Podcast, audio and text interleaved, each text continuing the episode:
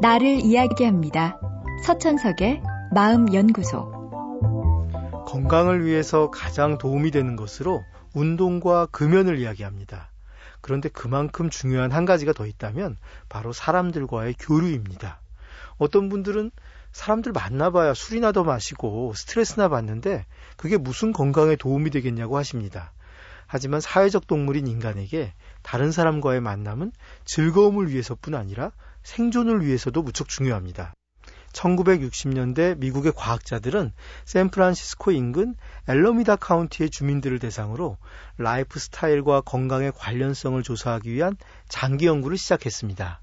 흡연, 음주, 운동, 식사 등의 생활 습관과 사회적 활동을 조사한 후 이런 것들이 건강에 어떤 영향을 미치는지 장기간에 걸쳐 살펴보는 연구였죠. 연구에선 많은 자료들이 나왔는데 UCLA 대학의 테레사 시먼과 동료들은 그중 사회적 관계와 건강과의 연관성에 대해 분석했습니다.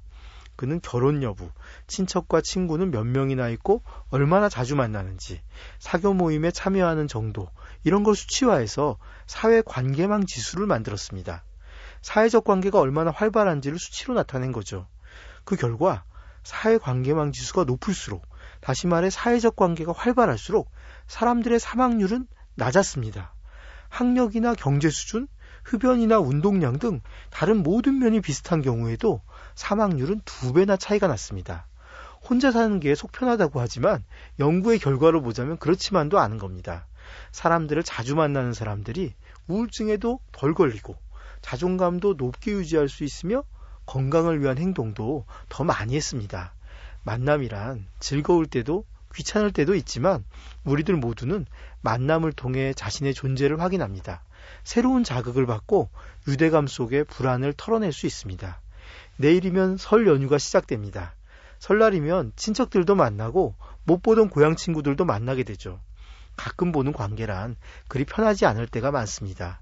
하지만 그렇게 피하면 피할수록 사람들 만나는 게 더 어색해집니다.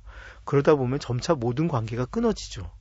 그러나 우린 모두 외로움 속에서 서로가 필요한 약한 존재입니다. 더 많이 만나야만 건강도 생명도 지킬 수 있는 그런 약한 존재. 그것이 바로 우리 인간입니다.